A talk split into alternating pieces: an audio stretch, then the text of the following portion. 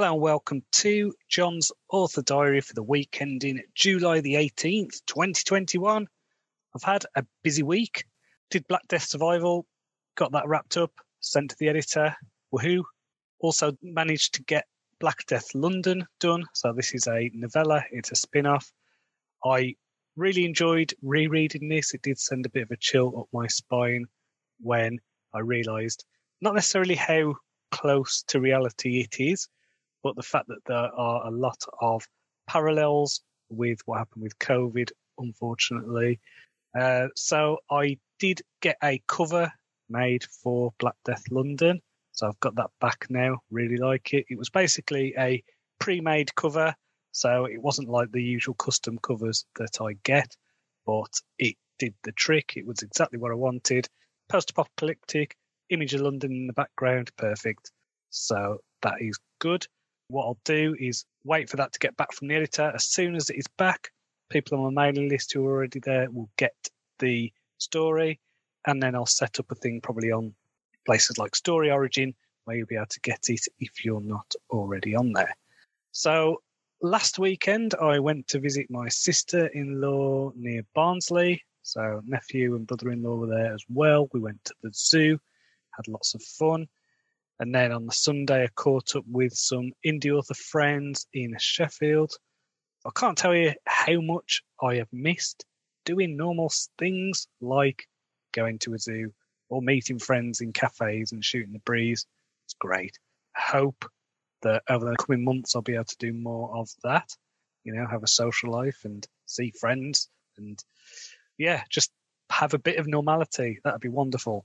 So yeah, that's what I'm looking forward to. Fingers are crossed, but I also at the same time don't hold my breath that the so-called end of the lockdown things will actually be the end of them. So in terms of reading, I read Shadow and Bone by Leigh Bardugo, which is book one in the Grisha series. I've been recommended her books so many times. I think there's one called Six of Crows that I've been recommended several times. So I'm going through the series. It's YA fantasy in the same vein as Sarah J. Maas. Good story. So far, so good. And I am on to book two. So, yeah, good story, well told. That's all I can say. It's not like the most mind blowing thing I've ever read, but it's enjoyable. The characters are well developed. So, yeah, enjoying that. Also, reread a book for writers called Save the Cat by Blake Snyder and follow up called Save the Cat Goes to the Movies. Now, these are books written for screenwriters, they're about story structure. When I was first learning how to write, this is the first book that I read. The Save the Cat book is the first one that I read that really resonated with me.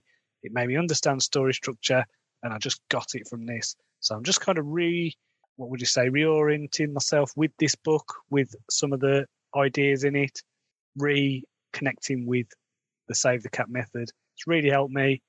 And as I'm planning this next series, well, the Crucible of Shadow stuff anyway, the next book in that series, that is going to be really helpful. So after that, my wife and son, they're about to break up for the six weeks holiday. So I'll be doing bits of work here and there when I can, but I'm prioritizing the dad stuff. So next week as well, I've got my second COVID jab booked. So I've put aside a couple of days where I expect to be ill again. I know it's what needs to be done. We all need to get our jabs if we can and hopefully get past this pandemic.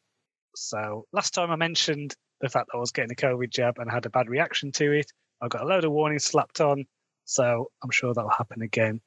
Um, but, you know, I'll just come on here and tell the truth. So whatever. The plan is to go back to Crucible of Shadows and come up with ideas for other books in the series. I still don't know yet how long the series is going to be. I know it's going to be at least three books, and there's a possibility that it could be one of these series like the Vlad Taltos series by Steven Brust, which is just, you know, it could be nine books, could be 11, who knows. I like the idea of having that flexibility at the moment but I do really like the characters and I really like the world, really like the story. So we'll just see how that goes. Uh, I've got the broad strokes done for book two. And I'll probably start transferring these ideas to index cards so I can kind of see them as a whole and realize there's a whole bunch of gaps and plot holes that need to be filling in, which is what usually happens. I just think, yeah, I've got these great ideas. It's there, it's done. And then when I actually get into the meat of it, it's like, oh no, I've got a whole section here that's got nothing. So that's what happened with, I think, every book that I've written. So my aim is to have that outline done over the next few weeks. I want to get ideally solid outlines done for books two and three by the end of August. So I can start writing them in September. So until next time, cheerio.